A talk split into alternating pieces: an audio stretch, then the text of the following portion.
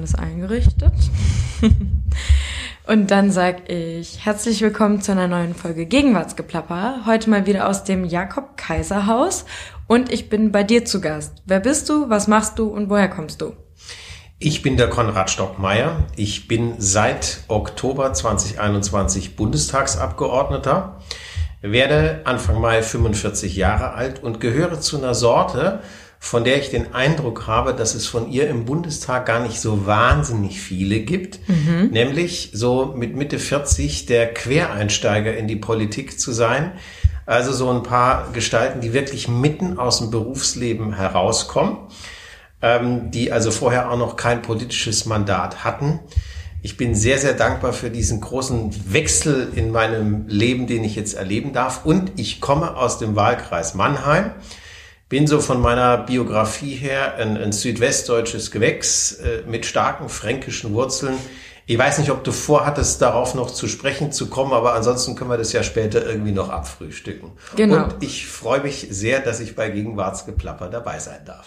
Ja, sehr gerne. Ich freue mich, dass du der Einladung gefolgt bist. Und äh, falls ich nicht auf die, deine Wurzeln zurückkomme, kannst du mich gerne im Laufe des Gesprächs daran erinnern. Ähm, ich fange immer ganz früh an. Wie bist du aufgewachsen? Wie bist du zur Schule gegangen? Und wie ging es nach der Schule für dich weiter? Ich bin die ersten zehn Jahre meines Lebens aufgewachsen in Bestenheit. Das ist ein kleiner Vorort von Wertheim am Main, mhm. also die wunderschöne Ecke, wo die Tauber in den Main hineinfließt. Ich bin das jüngste von drei Kindern einer evangelischen Pfarrersfamilie. Und dann ging es so weiter, dass die Familie 1988 aus einer der nördlichsten Kirchengemeinden der evangelischen Landeskirche in Baden in eine der südlichsten mhm. gezogen ist, weil mein Vater dann Dekan des evangelischen Kirchenbezirks in Konstanz am schönen Bodensee wurde. Dann habe ich am Bodensee meine Gymnasialzeit verbracht und bin danach dann zum Studium aus dem Haus. Mhm. Und was hast du studiert? Ich habe 1997 angefangen mit einem Studium der Politikwissenschaft, Volkswirtschaftslehre und öffentliches Recht in Freiburg im Breisgau mhm.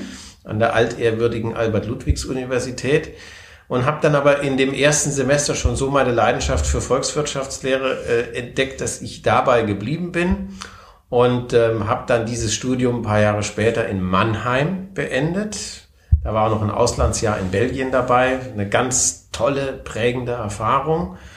Und ähm, jetzt könnte man vermuten, äh, dass er nach dem Studium in Mannheim kleben geblieben ist, weil es ja nun auch mein Wahlkreis äh, ist. Nee, war nicht so. Ich war zwischendurch mal sechs Jahre beruflich in Nordrhein-Westfalen unterwegs. Jahre, die ich auf keinen Fall missen möchte, weil ich da nochmal ein Bundesland und Landstriche kennengelernt habe, die ich vorher so gar nicht auf dem Radar hatte. Dann hat es der Job wieder mit sich gebracht, dass ich wieder ins Rhein-Neckar-Delta kam. Ich hatte es gar nicht so drauf angelegt, aber habe mich dann, dann auch wieder gefreut. Und dann bin ich eben 2010 nach Mannheim zurückgekehrt, war da jetzt lange Jahre, wenn man so will, normaler Angestellter in einem, wie ich doch finde, spannenden Job. Und äh, rums, jetzt bin ich also seit Oktober 21 Bundestagsabgeordneter. Und bevor wir zu deiner politischen Karriere kommen, was genau ist denn dein Job? Also du hast gesagt, VWL fandst du spannend. Wie ging es dann weiter? also, dann ähm, folgten sechs Jahre in Nordrhein-Westfalen, wo ich Assistent an zwei volkswirtschaftlichen Lehrstühlen war. Erst für knapp zwei Jahre an der Fernuniversität in Hagen und Ach. dann für etwas mehr als vier Jahre an der RWTH, also die altehrwürdige Rheinisch-Westfälische Technische Hochschule in Aachen, eine der besten technischen Unis, die wir in Deutschland haben. Mhm.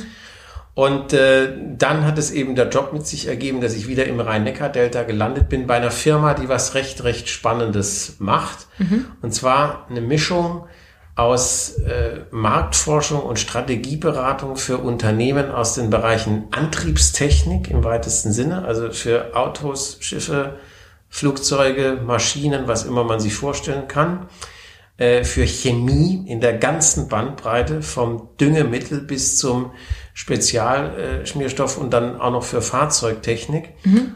Und warum war dieser Job für mich so spannend? Weil ich ja bis dato jetzt weder Naturwissenschaftler, Chemiker noch irgendwie Ingenieur war. Mhm. Äh, aber in diesen zehn Jahren doch mir viel technisches Wissen aneignen konnte. Und das hat mich eigentlich zu einem recht optimistischen Menschen gemacht. Warum? Weil ich zehn Jahre lang technischen Fortschritt am Sekundenzeiger verfolgen durfte. Also ich gebe ein, zwei Beispiele. Marktstudien beispielsweise zu Spezialschmierstoffen, wo an der chemischen Zusammensetzung eines Schmierstoffs sowas, so eine Kleinigkeit weiterentwickelt wird, dass auf einmal, keine Ahnung, irgendein Rotationsvorgang in einer Maschine besser ablaufen kann, du dadurch die Effizienz einer Maschine steigerst und sozusagen mit weniger Energieinput auf einmal den gleichen Output generieren kannst. Ähm, ach, Weiterentwicklung von verschiedensten Spezialchemikalien, auch selbstverständlich in den letzten Jahren immer stärker in die Richtung, dass die ganzen Produkte auch ökologischer und nachhaltiger werden. Und es ist, es ist deswegen spannend, weil da unglaublich viel passiert, was so gar nicht von der breiten Öffentlichkeit wahrgenommen werden kann. Ist auch nicht schlimm, weil die breite Öffentlichkeit auch was anderes zu tun hat, hm. als sich mit Spezialgetrieben oder sonst was zu beschäftigen. Aber wenn man sich da reingräbt, äh, oder ach, keine Ahnung, wenn Baustoffe oder so auf einmal klimaverträglicher gestaltet werden, da ist unglaublich viel los. Und ähm, das ist so eine Berufserfahrung, das ist so eine Sicht der Welt, ja, großes Wort, aber ich formuliere es mal so, von der ich auch ein bisschen was jetzt, oder nicht ein bisschen, sondern ordentlich was in die Arbeit des Abgeordneten mit reintragen will.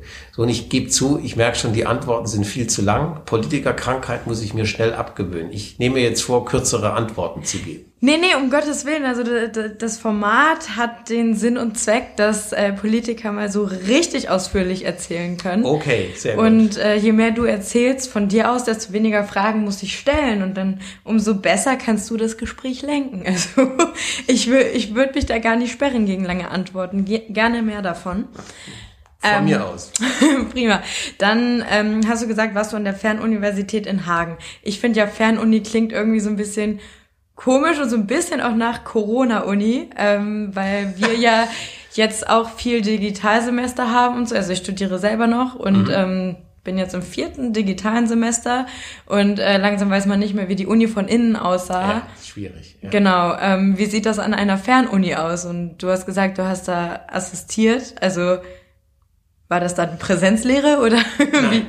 Die, die Fernuniversität Hagen ist, ist ja eine der größten Hochschulen, die es, die es in Deutschland auch gibt. Mhm. Äh, und zwar für, für Menschen, die aus verschiedensten Gründen, durchaus auch, weil es oft berufsbegleitend ist, einfach ein Präsenzstudium nicht wahrnehmen können. Mhm.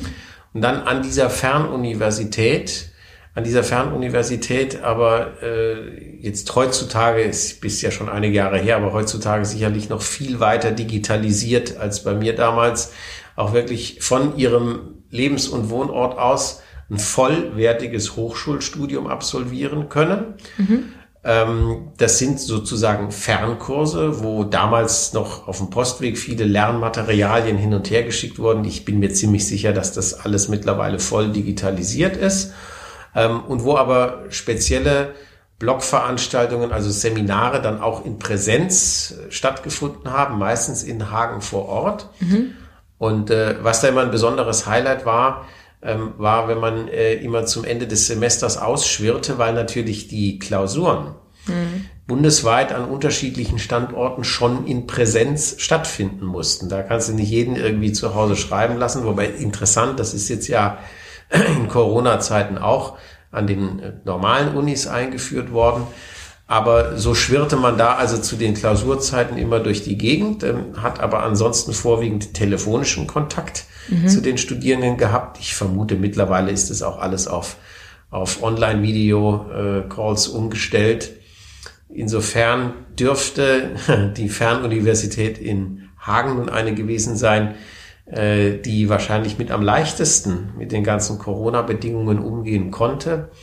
Äh, es war dann aber auch wirklich eine, eine große Freude in, in Aachen, äh, dann wieder sozusagen auch regelmäßig im Semesterbetrieb ganz leibhaftig Studierende im Hörsaal zu haben und da in einem engen Austausch zu sein. Aber so viel zur Fernuni erst. okay, und ähm, wusstest du auch schon als kleiner Junge, dass du unbedingt ähm, ja, VWL machen möchtest. Also es gibt kleine Kinder, die sagen, ich möchte Prinzessin werden oder Feuerwehrmann. Ähm, hast du gesagt, ich möchte Volkswirtschaftslehre lehren? also das wäre für ein, äh, das wäre für einen kleinen Jungen, glaube ich, ein merkwürdiger Berufswunsch. Okay. Ähm, ja, richtig. Hab, aber ich kann mich noch genau daran erinnern, den einen würde man mir nun gar nicht zutrauen. Ich, ich erkläre auch warum. Mhm. Ähm, also einer meiner Berufswünsche als äh, kleiner Junge war in der Tat Bauarbeiter zu werden. Mhm. Und äh, der andere war, äh, der beste Organist der Welt zu werden. Okay. Warum würde man das mit dem Bauarbeiter bei mir nun gar nicht vermuten? Das äh, will ich unseren Zuhörerinnen und Zuhörern auch sagen. Ich bin mit einer starken Sehbehinderung auf die Welt gekommen. Die habe ich von einem meiner Großväter geerbt. Mhm. Ich komme mit der sehr gut zurecht. Was ich mein Leben lang nicht können werde, ist Autofahren. Deswegen bin ich total scharf drauf, dass es irgendwann diese autonom fahrenden Autos gibt. Mhm. Äh, freue mich schon riesig drauf. Ähm, aber also ein, äh, jemanden auf dem Bau zu haben, der nicht gut sieht, äh, ist ein bisschen problematisch. Aber war, warum hatte ich diesen Berufswunsch? Und ich, das ist eine Sache, äh, wo ich mich nicht mehr daran erinnern kann, wie ich das eigentlich hingekriegt habe. Ähm, ich habe mit meinem Kindergartenfreund in der Bauecke wirklich Konstruktionen zustande gebracht, wo ich mir heute nicht mehr ganz erklären kann, wie die statisch eigentlich funktioniert haben. Sie haben funktioniert. Also wir haben, wir haben Zirkuszelte gebaut, wirklich mit äh, Bauklötzen und dann vorsichtig eine Decke drüber und sie sind irgendwie nicht eingekracht. Hm. Ähm, das ist also der eine kindliche Berufswunsch gewesen. Der andere Organist. Warum Organist? Also wie gesagt, ich bin das jüngste von drei Pfarrerskindern mhm. und ähm, dann schon recht bald nicht mehr mit in den Kindergottesdienst gegangen, sondern immer in den normalen Gottesdienst. Warum? Weil ich die Orgel so faszinierend fand. Mhm. Und dann, ach, also ich glaube, mindestens ab dem Alter von fünf Jahren, wenn es nicht vielleicht sogar schon mit vier losging, während der Sonntagsgottesdienste, also auch nie äh, bei meiner Mutter in der Kirchenbank saß, sondern ich saß immer oben auf der Empore, auf der Orgelbank neben den Organisten. Fand mhm. das alles immer unglaublich spannend und es, es, es war dann der äh, Höhepunkt, als ich dann kurz bevor wir da weggezogen sind, äh, ihm mal bei ein, zwei komplizierteren Orgelstücken beim Registrieren mithelfen durfte, also quasi die richtigen Register zum richtigen Zeitpunkt einzustellen. Ich weiß nicht, es war fürchterlich aufregend. Äh, hast ja Angst, dass du irgendwie den falschen Knopf drückst und dadurch dann den Klang versaust, wenn ich es mal so sagen darf. Ist aber nicht passiert. Mhm. Und ähm, ein Fable für Orgelmusik habe ich heute noch. Die höre ich nie zu Hause, weil ich finde, sie wirkt eigentlich auch nur in Kirchenräumen. Ähm, ich bin selber, ich habe selber leider, leider nie Orgel spielen gelernt, aber man soll ja noch Vorhaben in seinem Leben haben. Äh, wer weiß, was noch kommt. Eben. Aber ich finde es ambitioniert, dass du gesagt hast, okay, ich finde, das klingt gut, ich interessiere mich dafür. Ich werde jetzt einfach der Beste und du hast gar nicht angefangen, das zu lernen. ich habe äh, dieser dieser Organist, mhm. dieser Organist äh, war mein erster Klavierlehrer. Ah, okay. Der war mein erster Klavierlehrer und ähm, das ist am Anfang wohl auch wegen der Augen ziemlich mühsam gelaufen. Ich habe mhm. also mit sechs Jahren angefangen, Klavier zu lernen. Ja. Und wollte zwischendurch als kleiner Bub auch mal aufhören, weil ich es gar so lästig fand. Mhm. Ähm, und dann ist aber irgendwann im Alter zwischen neun und zehn Jahren der Knoten geplatzt. Ähm, und ich habe sehr viel Klavier gespielt, dann bis zum Abitur. Mhm. Äh, ich kann es auch noch einigermaßen. Ich komme jetzt leider, und das ist mir sehr arg, ich komme leider viel, viel zu selten dazu, ähm, weil es mir so gehen würde, äh, wenn ich, also ich bräuchte, also ideal wäre für mich, so abends ab 22 Uhr mhm. nochmal die Möglichkeit zu haben, eine halbe oder dreiviertel Stunde ans Klavier zu gehen, ohne Nachbarn auf die Nerven zu gehen. So. So wohne ich nicht, deswegen kann man das auch nicht machen. Das war aber früher, äh, als ich halt im Pfarrhaus gewohnt habe, und dann waren auch die beiden älteren Geschwister schon zum Haus raus. Ich war also als einziger äh, noch mit meinen Eltern da zusammen und die haben auch gar nichts dagegen gehabt, wenn ich mich abends um zehn nochmal ans Klavier gesetzt habe. Mhm. Äh, und das ist für ein Gemütshaushalt einfach was, was unglaublich toll ist. Es räumt den Kopf nochmal auf. Es lenkt auch einfach nochmal Aufmerksamkeit in die Finger, man konzentriert sich durchaus auch nochmal auf was Körperliches. Mhm. Also wenn man eine halbe, dreiviertel Stunde konzentriert Klavier spielt, dann kann man das in der Tat auch konditionell merken. Ja, und es wäre ehrlich gesagt so ein Traum von mir, äh, mal wieder so zu wohnen, dass das möglich ist. Jetzt gibt es ja die E-Pianos äh, mit Kopfhörern. Mhm. Ähm, da habe ich jetzt äh, mit meinem Social Media Mitarbeiter, mit dem Oscar, mhm. habe ich einen herrlichen Disput. Man findet im Internet auf meinem YouTube-Kanal noch meine Weihnachtsbotschaft 2021. Mhm. Ich habe Oscar gesagt, also ich habe jetzt schon den Anspruch, den Soundtrack selber einzuspielen. das habe ich auch gemacht. Das ja. ist ein Klavierauszug der Hirtenmusik aus Bachs Weihnachtsoratorium. Mhm.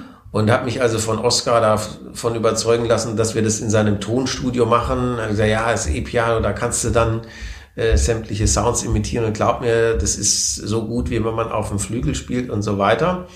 Äh, Oscar, ich grüße dich aus diesem Podcast. Du weißt, dass ich deine Arbeit wahnsinnig schätze. Ähm, aber du wirst jetzt schmunzeln, weil ich dir auch gesagt habe, wir haben es dann gemacht und es war für mich danach völlig klar, nie wieder, nie wieder. Ich, ich habe ein gutes E-Piano zu Hause.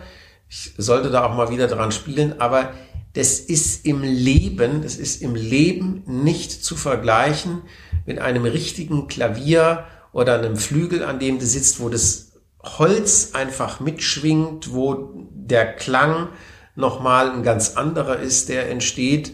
Ähm, und äh, die FDP ist ja nun auch Digitalisierungspartei, ist ja alles schön und gut, aber sowas wie ein Klavierklang, und da kann man mir erzählen, was man will, ein richtig originaler Klavierklang ist am Ende nicht digitalisierbar. Dazu hat man in jedem Raum viel zu viele unterschiedliche Schwingungen und das merkt man irgendwie auch. Also ähm, ich habe mir vorgenommen mit Oscar, dass wir für die nächste Weihnachtsbotschaft äh, wieder irgendeinen Soundtrack generieren. Also den will ich dann auch wieder selber spielen. Mhm. Äh, aber Oscar, da werden wir, da musst du die Mikrofone woanders aufbauen. Also auf dem Computer werden wir das, äh, auf dem E-Piano mit angeschlossenem Computer werden wir es nicht wieder machen. ja, schöne Grüße auch von mir an Oscar. Und ähm, ja, witzige Geschichte auf jeden Fall. Das heißt, bei Digital äh, bei Musikinstrumenten hört die Digitalisierung auf. Ja, äh, bei Musik, ja, da, da hört sie auf. Ähm, ich habe während der Gymnasialzeit auch Geige gespielt. Mhm. Die habe ich seitdem leider nicht mehr angerührt. Und da ist die Technik auch äh, ziemlich futsch. Äh, aber ja, also der, der, der Klang einer, einer richtigen Geige ist natürlich durch äh, so eine E-Violine auch nicht im geringsten imitierbar. Und ähm, deswegen ist es auch so, also wenn ich während Corona eines sehr stark vermisst habe, dann waren es Konzerte. Mhm. Ich äh, gehöre zu den Dinosauriern, äh, die bis auf den heutigen Tage noch CDs kaufen, mhm. äh, also quasi Klassik-CDs. Und es ist so ein Phänomen, die, die Sammlung wächst. Ich höre sie aber eigentlich nur noch sehr selten, weil mir das Konzerterlebnis mittlerweile ein ganz, ganz Wichtiges geworden ist, zwei Stunden in einem Konzert zu sitzen oder zweieinhalb, das Handy wirklich auszuschalten, für zweieinhalb Stunden auch nicht erreichbar zu sein. Ich will mal so sagen, auch selber nicht wichtig zu sein, sondern dann in so einem Konzert drin zu sitzen und auch wirklich mal zweieinhalb Stunden nichts anderes zu tun haben, als regelrecht in diese Klänge reinzukriechen oder sie auch in sich reinkriechen zu lassen. Auch Klänge, die einem manchmal fremd sind und dann Gedanken und Empfindungen wandern zu lassen. Was empfinde ich jetzt dabei? Was empfinde ich vielleicht auch nicht dabei? Ähm, und, das ist auch immer so ein Sport, den ich mir dann mache, akustisch auch einen Konzertsaal mal zu erkunden. Das habe ich immer sehr gerne an den Orten gemacht, äh, an denen ich gelebt habe. Also ich kann zum Beispiel mittlerweile ziemlich genau bestimmen im Mannheimer Rosengarten, so heißt das dortige Kongress- und Kulturzentrum im großen Saal, kann ich ziemlich genau sagen, bei einer Orchesterbesetzung sitze ich auf den und den Plätzen. bei einem Solo-Klavierabend in einer anderen Ecke des Saales, äh, weil es da einfach kolossale Unterschiede gibt. Ähm, die Konzertveranstalter werden mir jetzt böse sein, mhm. aber äh, dabei will ich, ich will nur anmerken, je nach Saal sind es oft nicht die teuersten Plätze, auf denen man am besten hört. Und ähm, das ist zum Beispiel eine wunderschöne Erinnerung an die Aachener Zeit. Äh, mhm. Äh, ich war auch im Aachener Eurogress zu einigen schönen Konzerten, ähm, bin aber sehr viel in die Kölner Philharmonie gefahren. Das hat mit dem Regionalexpress immer gut geklappt. Man war dann so einen Abend auch mal so aus dem Alltagsleben raus.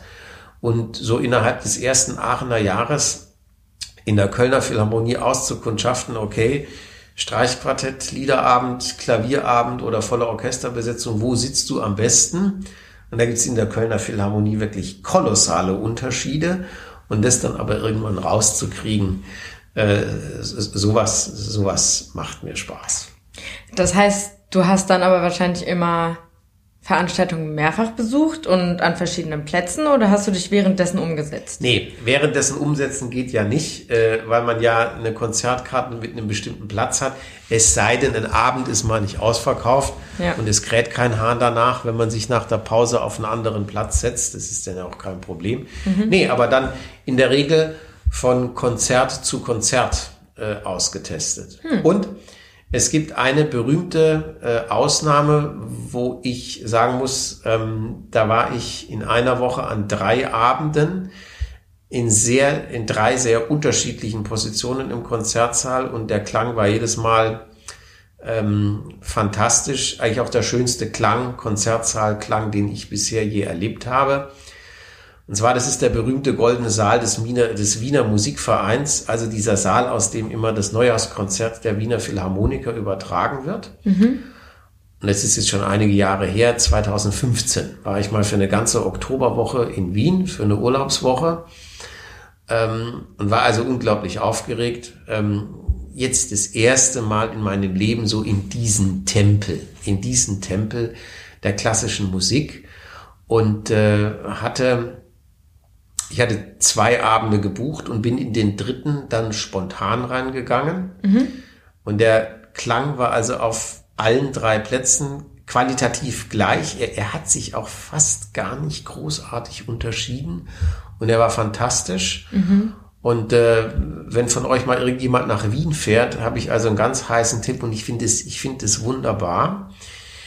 Im Wiener Musikverein im großen Saal gibt es hinten am Ende des Parketts, da gibt es Stehplätze.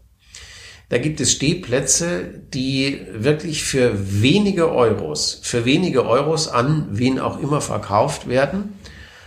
Und an dem Mittwochsabend, an dem Mittwochabend war ich damals auch auf so einem Stehplatz, weil ich relativ spontan hingegangen bin. Und die, die Gemeinheit besteht ein bisschen darin, da sind jetzt auch nicht Stangen oder so, an die man sich anlehnen kann. Das heißt, wenn du nicht vorne an der Brüstung dieses Stehplatzbereich stehst, mhm. dann stehst du auch wirklich äh, zwei Stunden. Mhm. Aber du hörst da hinten fantastisch. Und was ich also in Wien ganz wunderbar finde, ist, dass also junge Leute, Studis, Auszubildende oder wer auch immer, dass es für die gang und gäbe ist, ach Gott, an so einem Samstagabend kommen, wir ziehen uns erstes Orchesterkonzert oder ein Klavierabend im Wiener Musikverein rein und gehen danach in die Disco. Und zwar für einen Appel und ein Ei. Mhm. Und dass junge Menschen oder sagen wir auch ruhig Menschen auch mit ähm, geringem Einkommen dort wirklich die, die Creme de la Creme der Klassikwelt für sehr, sehr bezahlbare Preise einfach live miterleben können und danach noch weiter um die Häuser ziehen, finde ich eine ganz, ganz großartige Sache. Ja. Also ähm, ich studiere hier in Berlin Theater- und Filmwissenschaft. Ach, jawohl. Und ähm, dadurch habe ich Glück, dass ich auch mit einigen jungen Menschen, die das wahrscheinlich gar nicht unähnlich machen würden, in Berührung komme. Aber das sind natürlich irgendwie so die wenigsten. Mhm. Und das klingt schon schön, ähm, so als wäre das in Wien zumindest irgendwie üblicher. Und ähm, ich glaube, es gibt hier auch teilweise an den großen Häusern Studentenangebote oder eben auch für Auszubildende. Ähm, aber das ist gar nicht mehr so präsent. Also man mhm. weiß das gar nicht. Und das ist irgendwie ein bisschen schade, weil es ist Kultur und das ist ja eigentlich eine schöne Sache. Und ich meine, man muss jetzt ja nicht jeden Samstagabend sich irgendwie, weiß ich nicht, ein Klassikkonzert ja. anschauen oder eine Oper, aber wenn man das hin und wieder täte, wäre, glaube ich, auch für die kulturelle Bildung einiger Menschen viel getan. Ach ja, das Schöne ist, also weil ich das in Wien halt mal an einem Abend selber erlebt habe oder die beiden anderen Abende bin ich in den Pausen dann ja auch so ein bisschen darum geschwirrt. Mhm. Ähm, es senkt halt die Hemmschwelle. Ja? ja, Es, ist, es ist völlig normal. Es ist völlig normal, dass zum berühmtesten Dirigenten äh, auf den Plätzen ein paar Reihen weiter vorher älteres Ehepaar in sehr schönen und feinen Klamotten sitzt mhm. und zehn Meter weiter hinten Studis mit Sneakers und Jeans und T-Shirt, weil sie danach äh, noch in die Disco gehen wollen. Und es gehört alles zusammen und dann sagen die, ja, mein Gott, äh, höre ich mir halt noch, keine Ahnung, wenn er auch mal in Wien zu Besuch ist, Daniel Barenbäum an und gehe danach in die Disco weiter. Finde ich auch deswegen toll, finde mhm. ich auch deswegen toll, weil dadurch für die jungen Menschen das Konzerterlebnis auch gar nicht so überhöht wird, ja. Mhm. Es ist eben nicht so diese, um Gottes Willen, ich muss da in ein Symphoniekonzert gehen mhm. und schäme mich schon bloß, weil ich keine Ahnung habe, was da auf dem Programmzettel steht. Nee, völlig egal. Ich schlapp da einfach mal rein, ich höre mir das mal an, ich lasse mich faszinieren oder auch nicht faszinieren. Ich war einfach mal da und äh, ziehe danach mit meinen Leuten um die Häuser und mache noch Party. Und die, diese Hemmschwelle da auch abzubauen, finde ich fantastisch. Ja, auf jeden Fall, da stimme ich vollkommen zu. Ich weiß nur nicht, ob man hier so eine Offenheit hat unter jungen Leuten. Mhm. Ähm, ja, ich glaube, vielleicht ist gar nicht das Problem die Hemmschwelle, sondern noch einfach die allgemeine Verschlossenheit, dass man sich das selbst womöglich gar nicht zutraut, wenn man das so sagen kann. Ja, also weil die, weil die Latte irgendwie zu hoch gehängt wird, mhm. weil die Latte irgendwie zu hoch gehängt wird und zu wenig vermittelt wird, pass auf, lass dich einfach mal auf dieses Abenteuer ein. Du weißt gar nicht genau, was da passiert. Du, du hast von mir aus noch nie einen kompletten Mozart-Abend gehört. Mhm. Geh da mal rein. Du brauchst jetzt auch nicht unbedingt, wer weiß, was für eine musikalische Vorbildung, sondern lass diese Klänge einfach mal auf dich wirken. Mir geht's oft so, dass an so einem Konzertabend mir auch selber ja mal gewisse Passagen auf die Nerven gehen können. Hm. Ich finde es dann nur immer witzig, was einem für Gedanken kommen, wenn eine Musik auch mal auf die Nerven geht und dann äh, lauert man schon wieder drauf, aha, kommt jetzt irgendwas anderes, was mir nicht auf die Nerven geht.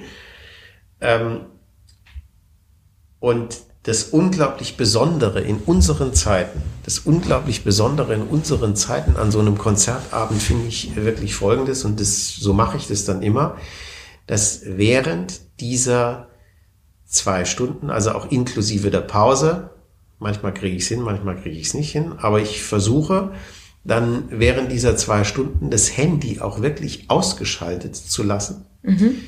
nicht erreichbar zu sein, jetzt auch mal in diesen zwei Stunden nichts mitteilen zu müssen, sondern wirklich Ohren und auch Augen zu öffnen und mit nichts anderem beschäftigt zu sein, als das mal auf mich wirken zu lassen und einfach mal zwei Stunden auch Gedanken ziehen lassen zu können. Mhm. Also ich hatte, ich hatte mal ein Konzerterlebnis in Mannheim. Ähm, jetzt hoffe ich, dass ich es richtig auf die Reihe kriege. Es war die erste neunte Symphonie von Gustav Mahler. Mhm. Ganz bewegendes Werk. Und danach noch für zwei Solo-Violinen ein unglaublich äh, herausforderndes und ja, auf den, aufs erste Hören hin sperriges Werk. Ich weiß jetzt nicht mehr, war es von Luciano Berio oder von Luigi Nono, ähm, das bei Teilen des Publikums, die im Saal geblieben sind, auf völliges Unverständnis gestoßen ist. Also sie haben es dann auch unmöglich benommen und sind also Türen schlagend da rausgegangen. Mhm. Aber sowas zu erleben macht ja gedanklich auch schon was mit einem. Und ich habe aber einfach versucht, und ich denke, es ist mir auch gelungen, ich habe versucht, mich einfach jetzt mal 20 Minuten auf diese Klänge einzulassen. Und die, die, die, waren, die waren schräg und sperrig, aber ich habe dann irgendwie versucht, ich habe versucht, mir die Frage zu stellen, was, was, was, was macht es mit dir? Man muss es ja auch gar nicht immer unbedingt verbalisieren. Mhm. Aber äh, mir kamen dann diverse Gedanken, es hört sich jetzt ziemlich schräg an, aber ich bin aus diesem Konzert rausgekommen und habe auf einmal optisch die Haupteinkaufsstraße in Mannheim, die sogenannten Planken, mhm. über die ich ein Stückchen gelaufen bin, um zur Straßenbahn zu kommen. Ich habe auf einmal diese Haupteinkaufsstraße ganz anders wahrgenommen. Ich habe die, ich habe die Formensprache der Architektur einfach anders und bewusster gesehen, mhm. weil ich vorher die Ohren auch mal für was Ungewohntes aufgemacht habe. Und, und das ist ganz witzig. Also das ist, diese, diese Horizonterweiterung ist was unglaublich Wichtiges. Wie versuche ich die selber auch konkret zu praktizieren. Ich muss sagen, also bei Musik gelingt es mir eher selten. Also da werde ich ähm, bis auf wenige Ausnahmen, denke ich, auch im, im Rock-Pop oder sonstigen Bereich nicht mehr wirklich heimisch. Ich versuche aber ein paar Mal pro Woche Folgendes zu machen. Ich habe äh, eine tolle Tageszeitung im Abonnement und versuche zwei, dreimal in der Woche diese Tageszeitung durchzublättern und bewusst einen Artikel zu lesen, dessen Thema mich nicht interessiert. okay. Dessen Thema mich nicht interessiert. Es soll dann in der Regel auch ein Artikel sein, der nicht allzu kurz ist. Warum? Weil ich dann für fünf Minuten mal in ein Thema eintauche, von dem ich auch nicht viel Ahnung habe, weil es mich nicht interessiert. Mhm. Wo ich aber immer so denke, na ja, ist ja aber interessant, dass das eine Faszination auf andere Menschen ausübt. Und wenn du jetzt versuchst, dich mal reinzudenken, was die daran fasziniert, dann musst du dich damit ja auch mal irgendwie auseinandersetzen. Und manchmal denke ich dann nach der Lektüre des Artikels, ja, wird jetzt nicht deine Leidenschaft werden, mhm. Thema XY, aber Sapperlot, da sind Aspekte drin, die sind doch auch total interessant. Das hast du so einfach auch noch nicht gewusst. Ähm, und das, also ich hoffe, ich hoffe, dass es gelingt, dass es mich auch davor bewahrt, das, was ich selber mag und was so meine Präferenzen sind, auch immer für übertrieben wichtig zu nehmen. Ja, Gott, das ist meine Sicht der Dinge, aber mir ist als Liberaler sehr an Vielfalt gelegen und, und ist immer spannend, auch Dinge von Leuten zu lernen, auf Dinge aufmerksam zu werden, die man selber so gar nicht auf dem Radar hat. Und dann, dann muss man, da muss man ab und zu mal in Sachen rumstochern, die einen nicht so interessieren, die man vielleicht auch gar nicht mag. Die haben dann meistens irgendwas zu bieten, was einen wirklich bereichert. Aber es ist dir bestimmt auch schon passiert, dass du dann was gelesen hast, wo du dachtest, dass es dich null interessiert und am Ende hast du doch noch mal drüber nachgedacht, ob es nicht interessant sein könnte. Oder? Ja, auf jeden Fall. Also ich ähm, womit ich persönlich relativ wenig anfangen kann, ist zum Beispiel Ballett. Mhm. Ähm, ist zum Beispiel Ballett, äh, ich bin selber nur in ganz wenigen Ballettaufführungen gewesen, ähm, stöber aber ab und zu mal das Feuilleton der FAZ durch äh, und lese dann manchmal äh, Kritiken über, über neue Choreografien, wo ich auch weiß, da werde ich auch nicht unbedingt reingehen, weil, weil es mich auch so sehr dann doch wieder nicht interessiert. Aber jetzt mal so eine Kritik von so einer neuen Choreografie zu lesen, dadurch zu lernen, aha, äh, der Rezensent und auch das Publikum sehen dieses und jenes auf der Bühne, was du selber gar nicht so siehst, weil du gar nicht den Radar für, dafür hast. Und wie wird es gemacht und warum wird es gemacht und was wollen die zum Ausdruck bringen? So, so, sowas finde ich immer spannend. Ja. Ist auf jeden Fall. Ich glaube, es ist auch echt keine schlechte Strategie, wenn man das so nennen kann, ähm, auch einfach mal den eigenen Horizont ja so weit zu öffnen und ähm, zu erweitern, indem man einfach Offenheit mitbringt. ja, so, sollte man gerade auch als ähm, sollte man gerade auch als Politiker haben, finde ich, weil und das ist jetzt nicht nur so dahergesagt, ähm, ich meine es wirklich so, weil man Politik ja auch wirklich für andere äh, macht. Hm. Man, man macht Politik auch für Leute, die, die wirklich auch ganz anders sind als man selber, die vielleicht auch was anderes mögen als man selber. Ja. Aber äh, es ist ja auch gesetzlich verankert, diese schöne Formulierung, äh, Abgeordnete des deutschen Volkes. Mhm. Ich bin ja nicht Abgeordneter nur für Wählerinnen und Wähler aus Mannheim, nur für Wählerinnen und Wähler der Freien Demokraten. Nee, ich habe hier die Aufgabe, Politik mit meinen bescheidenen Mitteln so zu gestalten, dass es allen irgendwie ein bisschen besser geht. Das, mhm. ist, ein, das ist ein unglaublich hoher Anspruch, aber man, man sollte dem im Hinterkopf haben. Ja. Finde ich ganz wichtig. Wie bist du denn überhaupt in der Politik gelandet? Also jetzt bist du Liberaler. Warst du schon Juli oder ging es bei dir erst später los? Das kann ich ziemlich genau erzählen, weil ich mich daran ähm, auch noch ziemlich genau erinnere. Es war so, ich habe als Teenager mit dem Zeitungslesen angefangen. Es hat mich einfach interessiert. Mich haben dann auch, was weiß ich, so ab dem Alter von 17, 18 Jahren ähm, wirtschaftliche Zusammenhänge interessiert. Das ist jetzt hier nicht gleich irgendwie auf High Level, aber mal so einen guten wirtschaftspolitischen Artikel. Und dann lag auch das Interesse an Politik, dann lag auch das Interesse an Politik ziemlich nahe. Im Nachhinein muss ich sagen, es mag auch was damit zu tun haben. Ja, jetzt kommen wir noch auf meine Wurzeln zu sprechen. Mhm. Es mag auch was damit zu tun haben, dass meine beiden Eltern aus dem tiefsten Oberfranken stammen und ähm, ganz nahe, nur ein paar Kilometer von der ehemaligen Zonengrenze entfernt aufgewachsen sind. Das hatte zur Folge, dass ich, obwohl ich vor der Wende nie in der DDR war, 1989 den Fall der Mauer, da war ich zwölf Jahre alt und dann bei der Wiedervereinigung 13, dass ich das doch sehr, sehr bewusst miterlebt habe. Meine Eltern hatten seit den, ich glaube, frühen 80er Jahren Freunde in der DDR. Diese Freundschaft besteht bis auf den heutigen Tag. Und meine, meine beiden älteren Geschwister, ich habe äh, eine ältere Schwester und einen älteren Bruder. Die haben das noch miterlebt, dass die mal mit diese Familie besucht haben. Vor dem Fall der Mauer, die haben also noch mal so richtig Grenzkontrollen erlebt. Das mhm. habe ich selber äh, nicht mehr erlebt.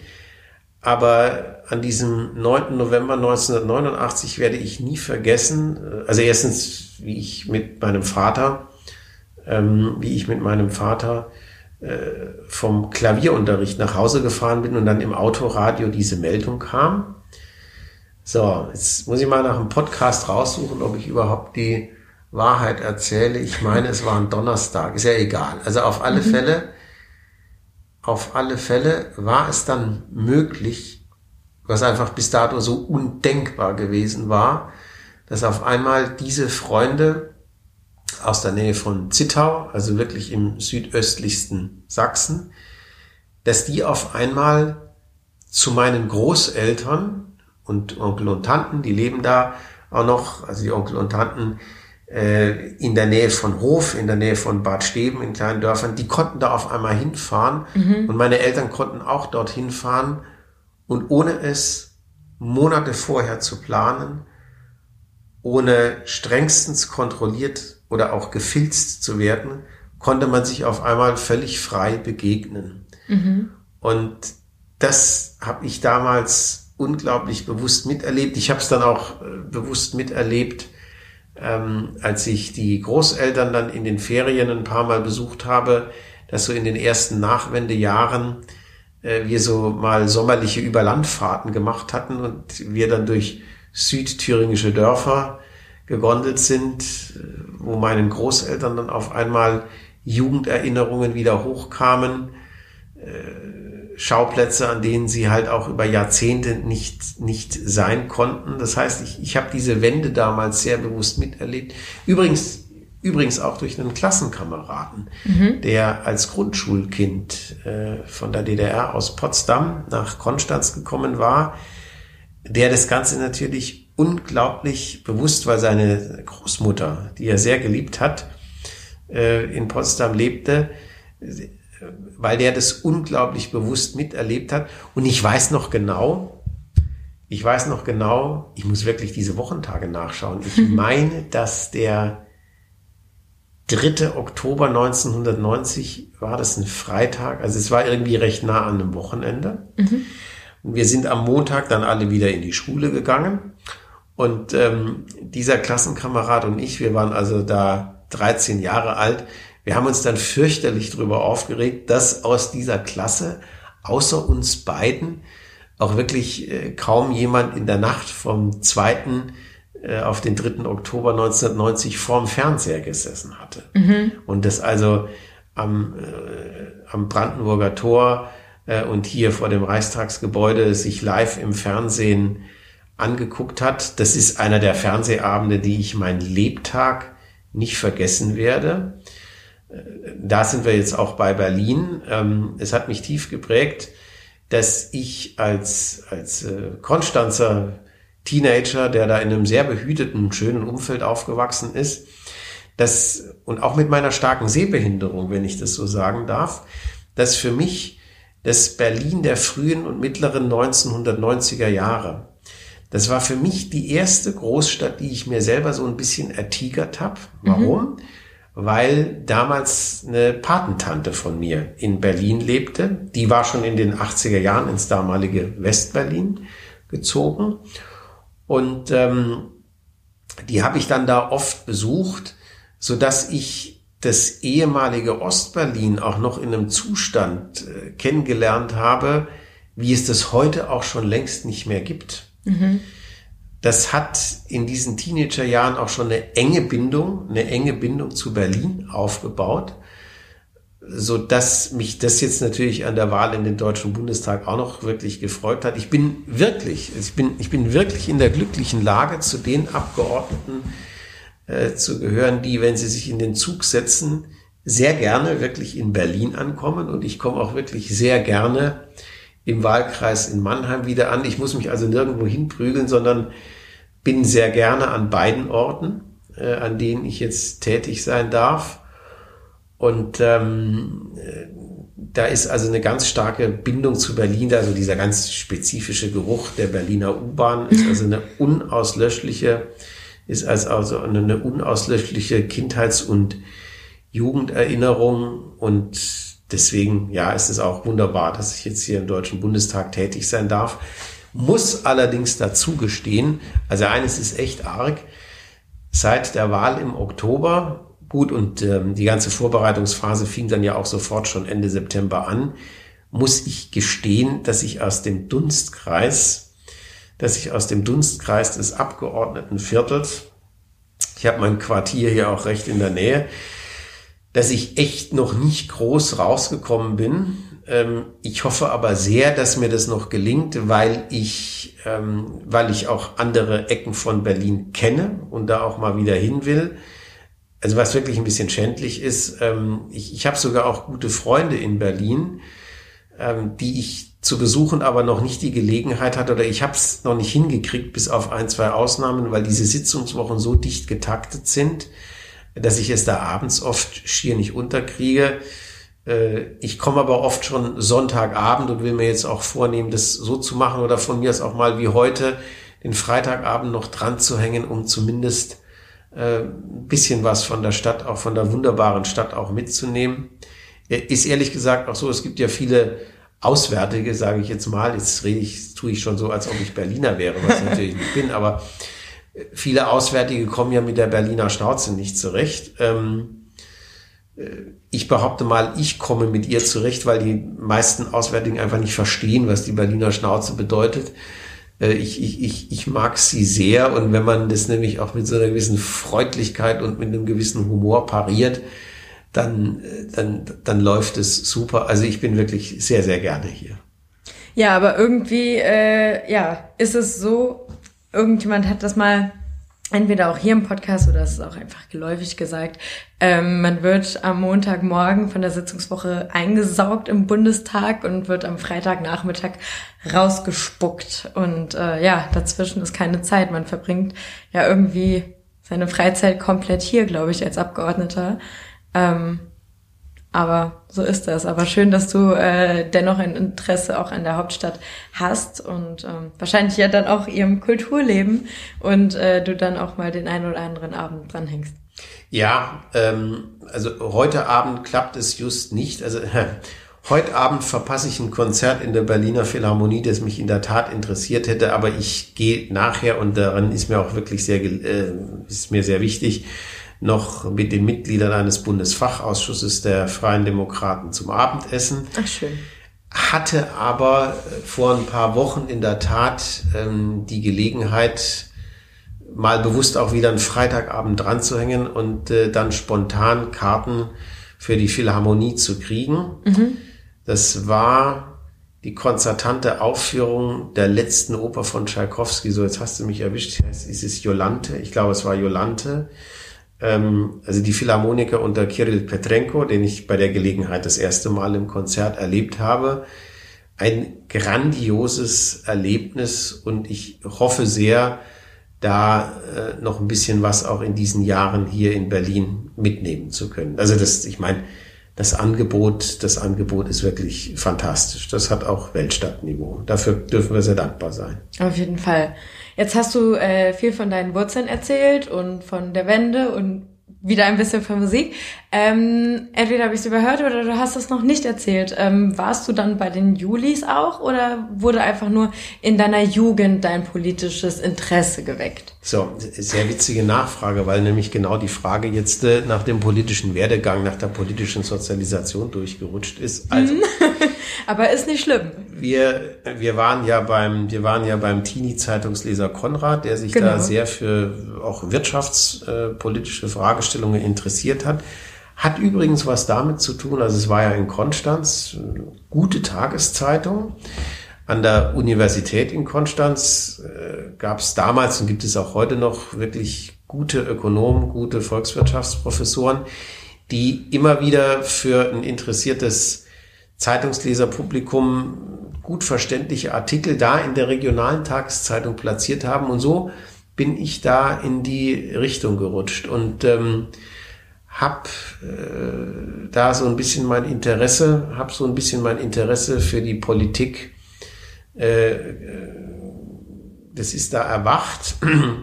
Ach, dann erwähne ich bei der Gelegenheit auch noch eine ganz, ganz prägende Gestalt, äh, für mich, das war mein Klavierlehrer in Konstanzer mhm. Zeiten. Der hieß Reinhard Walz, ähm, ist jetzt schon einige Jahre verstorben. Ich vermisse ihn bis auf den heutigen Tage. Das war ein Konzertpianist, der im südwestdeutschen Raum einen, einen Namen hatte, ein, ein großartiger Künstler der sich aber auch viel Zeit für Klavierschüler genommen hat. Ja, nee, mal gar nicht so wahnsinnig viel, aber er hatte so eine gewisse Auswahl. Mhm. Und ähm, an dem Unterricht war unglaublich prägend, dass der Musik gar nicht so zerredet hat. Er hat sie vorgespielt und ja, dann hat man sie geübt und hat aber darum herum, hat aber darum herum äh, mit den Kindern und dann auch den Jugendlichen ähm, Gespräche über vieles geführt. Das war jemand, der einem sehr viel Bildung vermitteln konnte. Mhm. Und das hat er auf eine ganz, ganz unprätentiöse Art und Weise gemacht. Es wäre ihm völlig ferngelegen, seine Schülerinnen und Schüler am Klavier jetzt in der Hinsicht auch irgendwie großartig zu beeinflussen. Aber ich denke, es war ihm ein Anliegen, da auch Interesse zu wecken. So. Und äh, der Reinhard Walz gehörte auch zur liberalen Familie, was mir damals als Teenager so gar nicht bewusst war. Und ähm, Gott hab ihn selig, ich weiß gar nicht, ob es so recht wäre. Ich weiß gar nicht, ob es ihm so recht wäre, wenn er jetzt äh, auf seiner Wolke sitzend wenn ich ihm jetzt so sagen würde, Mensch, Sie, Sie haben ja damals eine ganz starke Prägung auch in Richtung Liberalismus verpasst, mhm. ähm, in Richtung Liberalismus verpasst. Äh, aber es, es war so und äh, er hat dann auch nochmal ganz unprätentiös, überhaupt nicht aufdringlich, ähm, aber auch so Einschätzungen und Eindrücke geteilt, als man dann auch in dem Alter dafür war. Also mhm. da war der sehr behutsam und achtsam. Also erst so, ich habe mit 20 Abitur gemacht, so diese tieferen Gespräche nochmal auf eine nicht aufdringliche Art und Weise fanden dann auch so erst mit dem 18, 19 und 20-Jährigen statt. Und ähm, was da nochmal rauskam, war, äh, Reinhard Walz war einer der Söhne oder eines der Kinder von Hans Walz. Hans Walz war in der Unternehmensgruppe von Robert Bosch äh, eine ganz wichtige Figur. Und da gab es Berührungspunkte äh, zum liberalen Widerstand gegen Adolf Hitler. Mhm. Wie weit das jetzt ging, das weiß ich im Einzelnen nicht. Da bin ich jetzt einfach historisch nicht belesen genug. Es ist nur so, er hat mal geschildert, und das, das war keine lange Gesprächssequenz. Da hat er nur was angedeutet und damit war auch klar, wie sehr ihn das eigentlich auch geprägt haben muss, ähm, dass die Familie vor diesem Hintergrund immer befürchten musste, auch auf dem Radar der Gestapo zu sein. Hm. Und das hat den Reinhard Walz so stark geprägt, wie absolut übergriffig ein Staatsapparat werden kann, wenn er jeden Respekt vor den Freiheits- und Menschenrechten verliert, dass ihn das in einem ganz wohlverstandenen Sinne zu einem erzliberalen Menschen gemacht hat. Und dieses, ja, sich auch selber zurücknehmen, anderen nicht in ihre Freiheit reinzuquatschen, ihnen auch nicht unbedingt eigene Einstellungen, eigene Ansichten aufzuoktroyieren, sondern dem Gegenüber zu signalisieren, dass man es als Individuum für voll nimmt und, und mit ihm in einen Austausch darüber kommen will. Und dieser, dieser, dieses sich begegnen auf Augenhöhe in Respekt vor der Freiheit des jeweils anderen, es ist mir erst Jahre später gedämmert, wie sehr mich das eigentlich auch durch diesen Klavierlehrer geprägt hat, der, der mir damit nicht nur unglaublich viel über Musik und was Musik sein kann, mit auf den Weg gegeben hat, sondern auch eine wirklich sehr freiheitsliebende Einstellung. So, und dann ähm, hat mich das aber irgendwie interessiert und ich bin, jetzt muss ich schauen, dass ich es auf die Reihe kriege. Ja, ich bin 1997, äh, habe ich in Konstanz noch ein, zwei Mal bei den jungen Liberalen, ähm, bei den jungen Liberalen vorbeigeschnuppert ähm, und bin dann da so richtig aktiv geworden, als ich 1997 im Oktober dann zum Grundstudium nach Freiburg gegangen bin. Und was ich bis auf den heutigen Tag nicht vergessen werde, ich habe es auch meiner jetzt ja auch neuen Fraktionskollegin Claudia Raffelhüschen aus Freiburg mal erzählt, ist mir unvergesslich, wie ich also als jungliberaler Grünschnabel 1998 für die FDP Straßenwahlkampf in Freiburg im Breisgau gemacht habe. Das war damals, um es höflich zu formulieren, schon eine ganz stark grün äh, geprägte Stadt, wo man es da also als jungliberaler Steppke nicht so ganz einfach hatte. Äh, wenn man da im Straßenwahlkampf die Rübe für die liberale Sache hingehalten hat. 1998 war ja die Wahl, in der Helmut Kohl abgewählt wurde und dann die FDP auch danach in die Opposition äh, gehen musste. Und das ähm, vergesse ich meinen Lebtag nicht. Das war mal irgendwann äh, an einem kalten Novemberabend 1998. Äh, tigerte ich also von irgendeiner Juli, von irgendeinem Juli-Meeting in der Innenstadt über so eine sehr zugige Brücke am, am Hauptbahnhof wieder in Richtung von meinem Studentenwohnheim und habe dann irgendwo so gedacht, naja gut, also wenn du jetzt in dem Straßenwahlkampf schon die Rübe für diesen äh, Verein da hingehalten hast, also jetzt Verein FDP, naja, dann mhm. kannst du ihm auch beitreten. Und so wurde ich 1998 dann Mitglied der FDP, bin dabei geblieben, lange Jahre auch gar nicht sehr aktiv, weil ich dann lange Jahre auch noch Chorgesang aktiv betrieben habe. Äh, aber dann habe ich mich in Mannheim dann irgendwann doch eingebracht, weil ich die liberale Sache da auch ein bisschen voranbringen wollte. Hätte mir wirklich im Lebtag nicht gedacht, dass ich im Bundestag mal mitwirken darf und empfinde das nach wie vor noch äh, als eine große Ehre und ein großes Privileg, das tun zu dürfen. Und das ist ein Gefühl, das ich mir auch erhalten will. Mhm. Ja, ich glaube, das ist auch schön, wenn man sich das bewahren kann. Okay.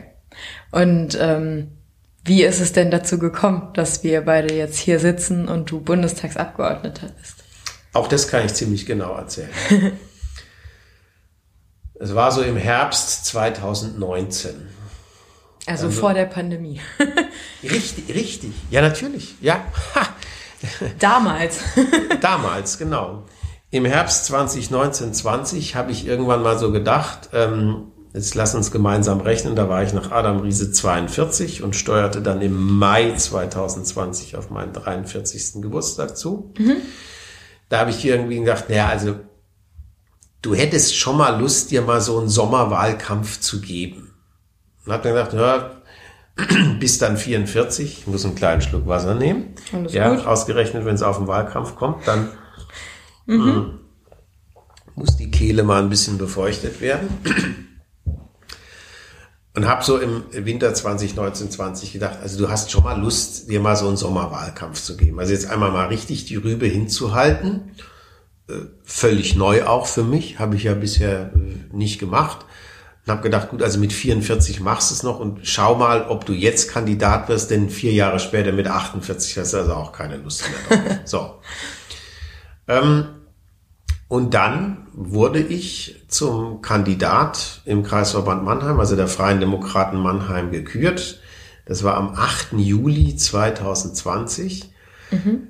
Naja, und um das nochmal in Erinnerung zu rufen, ähm, auch im Winter 2019-20 hatten wir Umfragewerte, wo ich also mit allem Möglichen rechnen konnte, aber nicht damit, dass die Wahl 2021 damit enden würde, dass ich Bundestagsabgeordneter wäre. ja. Das war ja wirklich überhaupt nicht in Sicht. Das war sozusagen auch wirklich nicht die eigentliche Motivation, mhm. da anzutreten. so. Und dann wurde ich aber im Juli 2020, also zum Mannheimer Kandidaten. Und dann, äh, dafür bin ich natürlich sehr, sehr dankbar, dass damit hätte ich auch nicht gerechnet. Ähm, bin ich auf der Landesliste, die wir Baden-Württemberger im Oktober 2020 gewählt haben. Wir waren da ziemlich früh dran. Doch einen ganzen Tacken weiter nach oben gekommen, als ich das noch Monate vorher gedacht hätte. Mhm. Aber nochmal, selbst das war ein Listenplatz, wo bei den Umfragewerten auch es wirklich nicht in Sicht war, dass ich in den Bundestag einziehen würde. Mhm. Naja, und dann kam eben das Jahr 2021 und so die, die, die Umfragewerte krochen nach oben. Es war ja ein unglaublich, das Jahr 2021 dann ja auch ein unglaublich bewegtes politisches Jahr. Wenn man sich da nochmal in Erinnerung ruft, wie auch Umfragekurven nach oben und nach unten gezappelt sind, also CDU versus SPD und Grünen Hype und rauf und runter und ja, wir sind auch mal ein bisschen gewackelt und haben uns dann so nach oben äh, bewegt. Das ist ja eine Dynamik, die einen auch im Rückblick noch demütig machen sollte. Ja, also man sollte sich dieser Sache nie sicher sein, sondern muss wirklich immer hart daran arbeiten und dann auch mal durch, durch harte Zeiten durch ähm, und sich dann seiner Überzeugung bewusst bleiben. Äh, so, und, und dann war es so, naja, das, das werde ich nie vergessen. Dann wurde so im Frühsommer 2021 auf einmal die Sache spannend. Ich steuerte auf die heiße Wahlkampfphase zu und habe dann irgendwie gedacht, also um Gottes Willen, mhm. es könnte jetzt tatsächlich klappen. Mhm. Und das war ein Gefühl, das mich dann natürlich schon auch motiviert hat. Es, es gab auch durchaus die Momente, wo mir das auch ein bisschen Furcht eingejagt hat. Ich meine, ich bin in meinem Leben bisher kein professioneller Politiker gewesen. Ich mhm. bin wirklich mitten aus dem Berufsleben in ein völlig neues Betätigungsfeld gekommen. Naja, und dann stabilisierten sich die Umfragen auf so einem hohen Niveau, dass ich dann, ich kann dir jetzt nicht mehr genau den Zeitpunkt sagen, aber halt irgendwann so ein paar Wochen oder vor der Wahl konnte ich eigentlich davon ausgehen, dass es Sapperlot, das könnte wirklich klappen. Mhm. Und dann war dem so und deswegen sitzen wir uns heute hier in meinem Berliner Abgeordnetenbüro gegenüber. Ja, schön. Ähm, welchen Listenplatz hattest du denn dann? Ja, das ist eine, das ist eine lustige Geschichte. Ich hatte den Listenplatz 13. Mhm. Gute Zahl. Ja, ähm, schöne Zahl. Ich hatte den Listenplatz 13. Und dann war es aber so, dass nach der Wahl der Landesliste äh, sich äh, Dr. Christian Jung, der auf der Landesliste über mir platziert worden war, äh, entschlossen hatte, er möchte versuchen, in den baden-württembergischen Landtag zu kommen im Frühjahr 2021. Mhm. Und das ist ihm, großer Erfolg, äh, ist ihm gelungen so dass ich dann auf Listenplatz 12 vorgerückt bin. Mhm. Jetzt wird's juristisch ein bisschen knifflig, das habe ich nämlich bei der Gelegenheit auch gelernt. Wenn so eine Landesliste gewählt ist, dann kann man von der gar nicht zurücktreten. Aha. Das ist aus irgendwelchen juristischen Gründen nicht möglich. Das heißt, ähm, ich blieb quasi auf dem Listenplatz 13, weil Christian Jung, der war nicht auf der 12, der war irgendwo weiter oben da quasi auch nicht runter konnte, aber es war klar, ähm, wenn die Bundestagswahl rum sein würde und er gewählt sein würde auf seinem Listenplatz, würde er dieses Mandat nicht annehmen. Ja. Und dadurch rutschen dann alle, die hinter ihm platziert sind, und einen Platz nach oben. Okay. So. Ähm, und dann war es so, dass mich im Sommer 2021 ein Parteifreund aus Mannheim auf diese famose Website, ich glaube, sie heißt mandatsrechner.de aufmerksam machte, ja. wo aktuelle Umfragewerte so auf die Bundesländer runtergebrochen wurden mit entsprechenden Rechenverfahren dahinter, dass aus einer aktuellen Umfrage immer zu sehen war, wie viele FDPler beispielsweise aus Baden-Württemberg, Niedersachsen, Sachsen-Anhalt, Bayern oder wherever kommen mit dem jetzigen Umfrageergebnis höchstwahrscheinlich, da ist ja immer noch so Unsicherheiten drin, ähm, höchstwahrscheinlich in den Bundestag. Mhm. Ich meine, mich hat vorher diese Website mandatsrechner.de nie interessiert, aber dann, dann war es soweit und dann hatte ich immer gedacht, Zappalott. Da wurden dann wochenlang für Baden-Württemberg immer so 13, 14, 15, manchmal sogar 16 äh, mögliche Abgeordnete ausgewiesen. Bei zwölf wurde es dann schon wieder kitzlig, oh, schaffe ich es oder schaffe ich es nicht. Aber äh, also man hatte irgendwann äh, Lunte gerochen. Naja, und dann hat die baden-württembergische FDP bei der Bundestagswahl so ein ja, fulminantes Ergebnis eingefahren. Da sind wir auch stolz drauf, äh, dass ich dann am Morgen des, so jetzt hast du mich erwischt, war die Wahl jetzt am 26. oder 27. September? Am 26. Okay, dass ich also am, stimmt, weil am 26. De Oktober war die konstituierende Sitzung. Also, dass ich dann am Morgen des 27. September auf einmal wusste, Sapalot, du bist jetzt Bundestagsabgeordneter. Mhm. Cool. Und ja, wie ging's dir denn damit? Ähm, da müsste ich fast noch ein bisschen erzählen, wie die Wahlnacht überhaupt abgelaufen ist. Ich, Gerne. Ich, ich frage jetzt durchaus mal im Podcast, wie ja. viel Zeit haben wir noch? Ich habe Zeit. Wie sieht dein Zeitmanagement aus? Ich, äh, ähm, ich habe auch Zeit. Also cool. da nehme ich mir noch ein paar Minuten.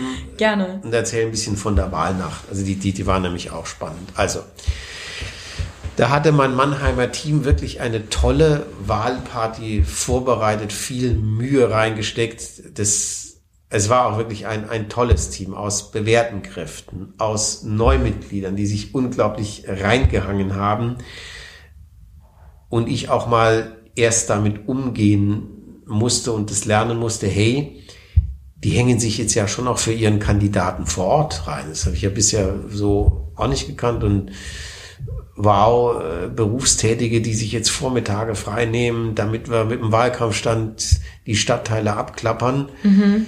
Äh, also unglaublich motivierend und auch eine schöne Erfahrung. So, und dann kam am 26. September um 18 Uhr die Prognosen und dann trudelten so diese Hochrechnungen ein. Ja, und dann ist innerlich bei mir eigentlich was Komisches passiert. Nagel mich jetzt nicht fest, aber ich behaupte so, ich glaube so ab, keine Ahnung, 21.30 Uhr, 22 Uhr hätte ich eigentlich realistischerweise davon ausgehen können, du bist da jetzt drin. Ja. So. Und dann war es aber so.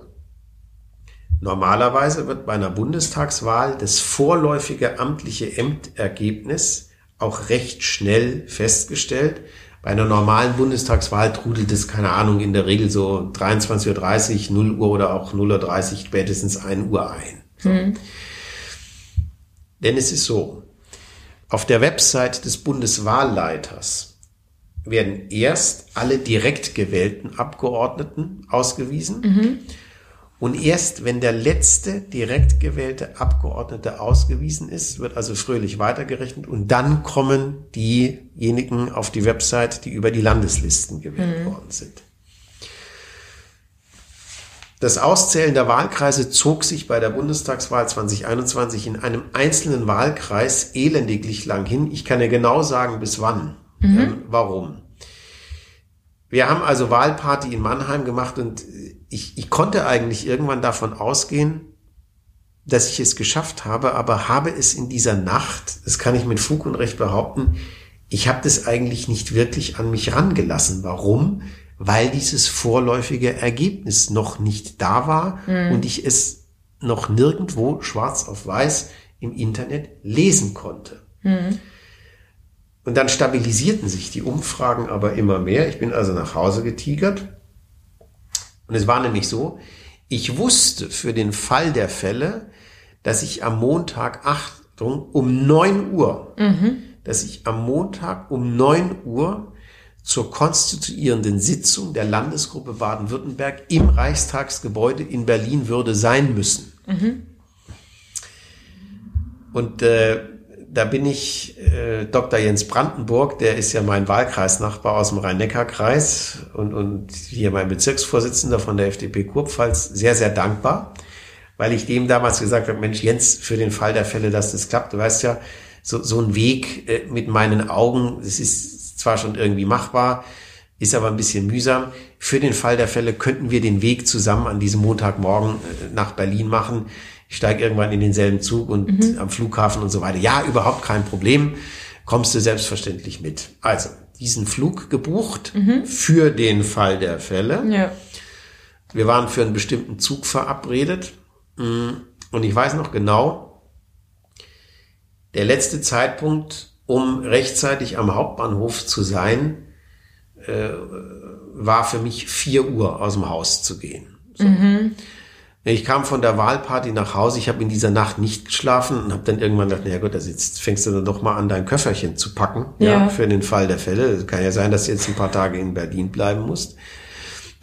Packte dann also mein Köfferchen und schrieb Jens um 3.45 Uhr und er wird mir nachsehen, dass ich jetzt einmal den Datenschutz äh, breche und das hier öffentlich sage.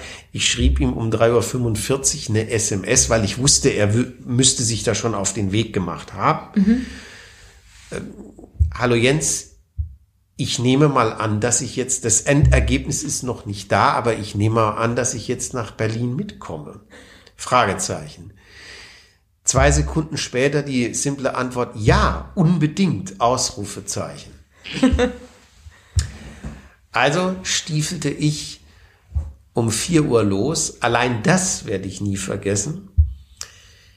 Ähm, durch die Nacht, durch meinen nachtstillen Stadtteil mit so einem Rollköfferchen, kein Mensch unterwegs und die Vögel auch noch nicht äh, wirklich wieder erwacht.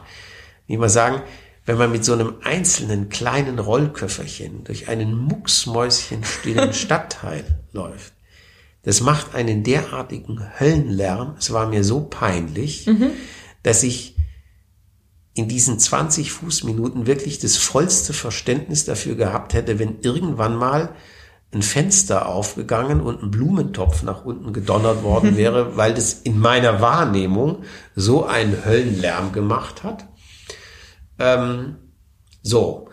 Und dann stand ich also irgendwann am Bahnsteig. Und das weiß ich deswegen noch so genau, weil ich dann also zum gefühlt 583.000. Mal auf die äh, Website des Bundeswahlleiters geklickt hatte, also wieder äh, Reload. Und ähm, um 4.30 Uhr dann dieser letzte Wahlkreis ausgezählt war. Also mhm. Bing war der ausgezählt. Und dann dauerte es aber noch mit der Bekanntgabe der über die Landesliste gewählten Abgeordneten. Also ich mit Jens, der mich im Zug dann schon sehr herzlich beglückwünscht hat. Also es war irgendwie äh, a morning to remember, würde ich mal sagen. Ähm, stieg ich also mit Jens in den Flieger nach Berlin. Wir verlassen die Maschine in, in Berlin-Brandenburg BER, äh, laufen durch das Flughafengebäude und ich glaube, nein, als wir aus, als wir aus der Maschine rauskamen, ja genau, als wir aus der Maschine rauskamen und ich dann hier wieder mobilen Datenempfang eingeschaltet habe, bin ich dann also wieder auf die Website des Bundeswahlleiters gegangen und dann stand da über die Landesliste gewählt, unter anderem Konrad Stockmeier für die FDP in Baden-Württemberg. Ja, und, und, und dann stand es da, und dann stand es da schwarz auf weiß. Das ist ein Moment, den ich, den ich nicht vergessen werde. Naja, und dann, dann lief es wie in so einem Film ab. Wir also zum, wir also zum äh, Reichstag gehechtet. An diesem Morgen muss dann ja irgendwie 8.30 Uhr gewesen sein. Da war es noch so, ähm, dass ich also durch die Sicherheitsschleuse musste mit Personalausweis und allem drum und dran. Und dann saß ich auf einmal um 9 Uhr in der ersten äh, Gremiensitzung. Äh, und äh, dann nahm ich Jens mit ins Büro, hat mich noch ein, zwei Kollegen kurz vorgestellt, die, die kannte ich ja auch schon aus dem Landesverband Baden-Württemberg. Ähm, und dann war es so, ich musste um die Mittagszeit noch mal aus den Gebäuden rein raus. Um die Mittagszeit war es dann schon so, dass an sämtlichen Ein- und Ausgängen der Liegenschaften schon Listen lagen, wo also die Namen der gewählten Abgeordneten verzeichnet war, so dass ich dann um die Mittagszeit schon nicht mehr durch die Sicherheitsschleuse musste, sondern mit Personalausweis so reingekommen bin. Und dann waren ja an diesem äh, Montag die Freien Demokraten mit ihrer konstituierenden Fraktionssitzung ganz schnell dran. Mhm. Die fand nämlich um 16 Uhr statt. Ja, und Bums, auf einmal saß ich dann halt um 16 Uhr in der Reihe der gewählten Abgeordneten der FDP-Bundestagsfraktion. Und äh, diese ganzen bekannten und berühmten Gestalten, die, von denen man einigen schon begegnet war, aber nicht allen, Sie schwirrten auf einmal mit der größten Selbstverständlichkeit an einem vorbei und dann hat man vor dieser Fraktionssitzung auch schon die vorläufigen Abgeordnetenausweise gekriegt. Dann habe ich schon gedacht, also wow, mit diesem Plastikkärtchen und jetzt mit dem endgültigen Abgeordnetenausweis kommst du zu jeder Tages- und Nachtzeit in diese Gebäude rein. Äh, und es ist, es ist nach wie vor ein krasses Erlebnis. Übrigens ist ein krasses Erlebnis auch, und das nimmt nochmal auf meine Wurzeln Bezug, mhm. Ähm, dass ja in diesem, in diesem einen Tunnel zwischen dem Jakob-Kaiser-Haus und dem Reichstagsgebäude, und ich finde es sehr gut, dass das gemacht worden ist, äh, ja auch kenntlich ist, wo die Mauer früher verlief. Mhm. Und wenn man da so mit diesem, mit diesem Rollband zwischen Jakob Kaiserhaus und Reichstagsgebäude diese ehemalige innerdeutsche Grenze passiert, ja. geht mir das nicht immer, aber, aber doch recht oft durch den Kopf, was für, was für ein unglaubliches Erlebnis es ist, jetzt immer mit der größten Selbstverständlichkeit diese ehemalige Grenze, an der Menschen auf der Suche nach Freiheit zu Tode gekommen sind, die jetzt mit der größten die jetzt mit der größten Selbstverständlichkeit tagtäglich zu überqueren. Mhm. Und um da nochmal den Bogen zurückzuspannen, also was hat mich dann auch irgendwie politisch interessiert, nochmal diese ganze Wendeerfahrung, wenn man, wenn man auch ein geschichtlich interessierter Mensch ist, dann kann man lernen, dann kann man lernen, dass man zwar vieles mit viel Expertenwissen, dass man dann zu Rate zieht, einschätzen und beurteilen und was weiß ich alles machen kann, dass man aber immer, immer wach dafür bleiben sollte, was im Guten und in diesen Tagen im, im Bösen und Schrecklichen, was an Unvorhergesehenem wirklich äh, auch um die Ecke biegen kann, mhm. auf das man dann blitzschnell reagieren muss, dass, dass man auch an sich ranlassen muss und das ist etwas, was ich finde, was einen in diesem ganzen politischen Betrieb auch immer so ein bisschen demütig machen sollte. Wir haben ein ganz, wir haben den Anspruch und ja auch die Kolleginnen und Kollegen aus, sagen wir, fast allen anderen Parteien, dieses Land wirklich konstruktiv voranzubringen. Und dazu gehört auch viel Planung. Mhm. Aber sich immer wieder mit einer gewissen Demut bewusst zu machen, was auch irgendwo nicht planbar ist, das bewahrt einen hoffentlich auch vor einer gewissen Selbstüberschätzung. Ja, ich glaube, äh, gesundes Maß ist wichtig. So, also ja, dass man sich nicht selbst äh, für zu wichtig nimmt und äh, nicht für den Größten hält. Und ähm, ja, Demut ist da wahrscheinlich ein guter Schlüssel. also da habe ich auch jetzt so eine Berliner Alltagserfahrung, die mir immer ziemlich wichtig ist. Und die nimmt nochmal Bezug auf den äh, ersten Montag nach der Wahl. Mhm. Ich hatte ja in der Nacht vorher kein Auge zugetan und dann bist du jetzt auf einmal von wirklich ja einer Stunde auf die andere als dann designierter Abgeordneter in diesen riesigen Gebäuden, die mhm. mit, mit ihrer mit ihrer Ästhetik, auch mit ihrer, sagen wir mal, durchaus auch zurückhaltenden, aber doch bundesrepublikanischen Pracht und es ist ja auch groß und großzügig und so weiter. Dieser Montag zog sich noch hin. Da gab es am Abend dann noch eine digitale Landesvorstandssitzung der FDP Baden-Württemberg, wie es traditionellerweise auch in Landesverbänden nach solchen großen Wahltagen ist.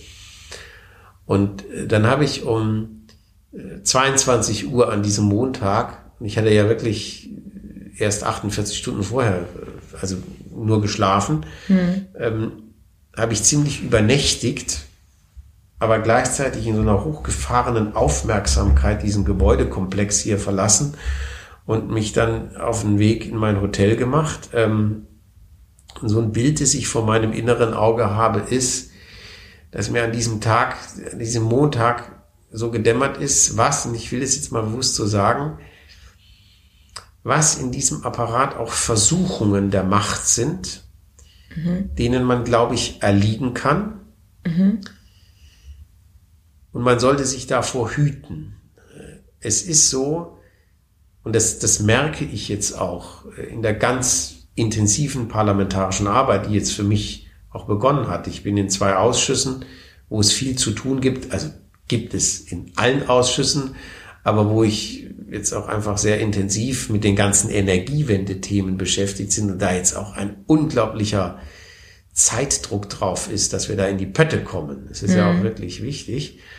Ähm, das, das erfordert, dass, äh, und diese Zahlen sind ja auch bekannt, ähm, die Ausstattung, die die Abgeordneten haben, das ist wirklich großzügig, dessen muss man sich immer bewusst sein. Mhm. Aber mir ist jetzt im parlamentarischen Betrieb auch klar, dass man diese Ausstattung auch wirklich braucht, dass man sie sinnvoll einzusetzen hat, mhm. ähm, wenn man auch wirklich politisch mitgestalten will, aber dass das eben alles am Ende des Tages kein Selbstzweck ist. So. Und da gehört es zu meinen Berliner Alltag, Berliner Alltagserfahrungen dazu, und es ist mir sehr wichtig, dass ich auf dem Weg in mein Quartier morgens auf dem Weg ins Büro oder in den Reichstag und abends wieder zurück, äh, um ins Bett zu kriechen, ich komme immer durch den Berliner Hauptbahnhof durch. Mhm. Also ich, ich könnte auch drumherum laufen, aber ich laufe bewusst durch diesen Berliner Hauptbahnhof durch. Also erstens kann man viele Besorgungen da noch machen. Und zweitens ist es aber wirklich so, dass das an diesen Sitzungstagen, wo ich mich hier im Bundestag in einer gewissen Blase bewege, das kann auch nicht anders sein, äh, wo ich an solchen Tagen dann zumindest zweimal beim Durchqueren dieses Bahnhofes in der Lebenswelt bin, in der mir die gehetzte Mutter mit dem Kinderwagen, ein Geschäftsmann, der es irgendwie eilig hat, ein Studentenpärchen, die verliebt äh, auf, auf, auf dem Bahnsteig schlendern, äh, ein Rentner, der es nicht einfach hat, eine schwer bepackte Tasche äh, irgendwo hochzukriegen, ähm, jetzt in diesen Tagen Geflüchtete aus der Ukraine, über den Weg laufen. Also so, dass ich zweimal am Tag durch eine Menschenmenge durchlaufe, wo mir, wo ich immer sehe und dafür auch wach bleiben will, dass ich denke, Sapperlot, das sind die aller, allermeisten dieser Menschen werden in die Blase, in die du dich jetzt begibst, um zu arbeiten, die werden nie reinkommen. Mhm. Das ist für die ein anderer Stern. Ja. Das ist für die regelrecht ein anderer Stern. Und mir dann aber immer klar zu machen, dass, dass dieser Stern letztendlich seine Berechtigung, seine Legitimation, auch, aber auch wirklich seine faktische Berechtigung nur dadurch hat, dass er sich um Gottes Willen diese Rückkoppelung nach außen bewahren möge, weil es jetzt endlich auch, wenn es um Machtfragen oder sowas geht, letztendlich muss es uns darum gehen, das Leben dieser gehetzten Mutter, dieses Geflüchteten, der nach dem Weg fragt, dieses gehetzten Geschäftsmannes oder auch des verliebten Studentenpärchens, das Leben dieser Menschen irgendwie zu verbessern mhm. oder ihnen liberal gesprochen neue Freiräume zu eröffnen, in denen sie ihr Leben selbstbestimmt gestalten können. Auch so und so viele Menschen, die sie auch völlig verständlich und völlig zu Recht auch nicht jetzt für jeden Krempel interessieren, der hier in dieser Bubble stattfindet. Aber zweimal am Tag zumindest diese Rückkopplung zu haben und da durchs normale Leben durchzulaufen, das ist mir, das ist mir wirklich sehr, sehr wichtig.